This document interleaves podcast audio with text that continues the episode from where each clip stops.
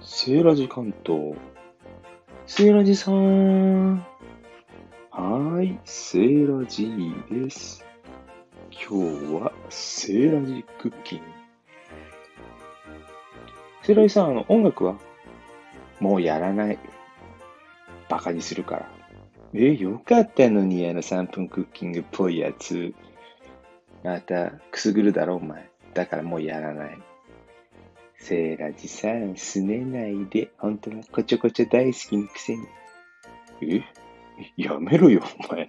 そういう恥ずかしい話はね、クッキングの時じゃない、夜のお話の時にしてね。わかったセーラジさん。じゃあ早く進めよう話。はい、今日のクッキングはひじき。ひじき皆さんどうしてますか？あの乾燥ひじき戻すんじゃなくて、今日はあの釜揚げひじきですね。あのそのまんま食べられるやつ、たまに売ってますよね、スーパーとかでもね。あれをよくある加熱調理をしないで酢の物にしちゃおうってやつですね。セイライさん、ひじきって酢の物もいいの？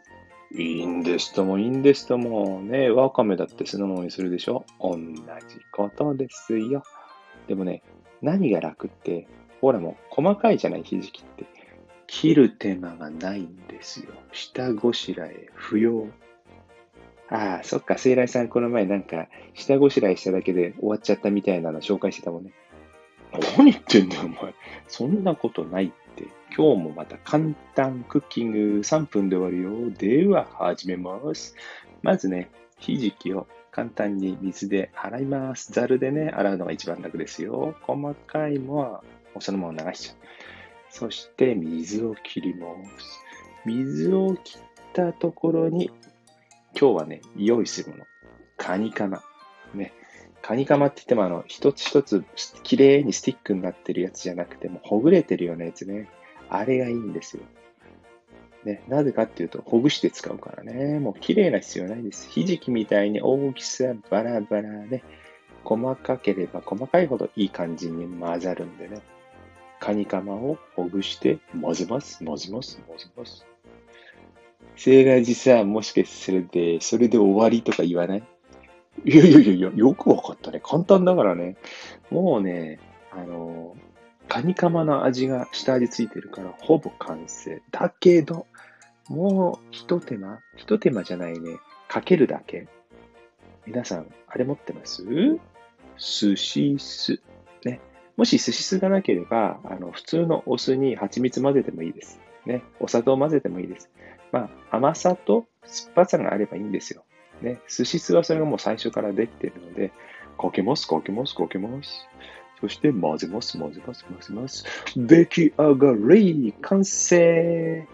セーラジさん、やけに簡単だね、今日の。でしょ、でしょ、ね、黒と白と赤。色味も綺麗だよね。で、もう、もうちょっとだけ手を加えたい場合は、あの、きゅうりの千切りね、ひじきと同じような太さに切ります、切ります、切ります。あ、セイラジさんお得意の下ごしらえだね。うるさいな、もう。やかましい。いいの、いいの。彩りね。あの、きゅうりね。きゅうりを細かく切って、で、きゅうりはね、そのまんま入れると水っぽくなるので、一回塩を振って、しんなりさせたところで、水気を絞って、混ぜます、混ぜます、混ぜます。完成ね。彩りも豊かになりました。イエーイ。以上。あれ、またさんぷんで終わらなかった。セイラジさんが最初長いからだよ。あ、そっか。だっての、トゥルットゥットゥットゥってやってないんだよね。なんでだろう。また無駄話が多いからでしょ。そうですか、そうですか。でもすごい簡単でしょ。うん、これなら僕にもできそう。そうなの。もうほんとあえるだけですから。味失敗するとこないですから。もうね、寿司酢ジョボジョボかけすぎようが少なかろうがね、あの、あとは、カニカマ、適当にほぐしたね、カニカマにも味付いてますから、大丈夫い、ね。また昭和言葉使っちゃいましたね。大丈夫いとか言ってね、えーし。知らないですよね。なんじゃそりゃって感じですよね。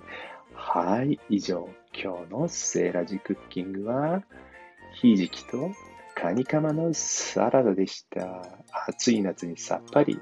ね。お酒のおつまみにも最高ですよ。ぜひお試しあれ。ではまた。バイバーイ。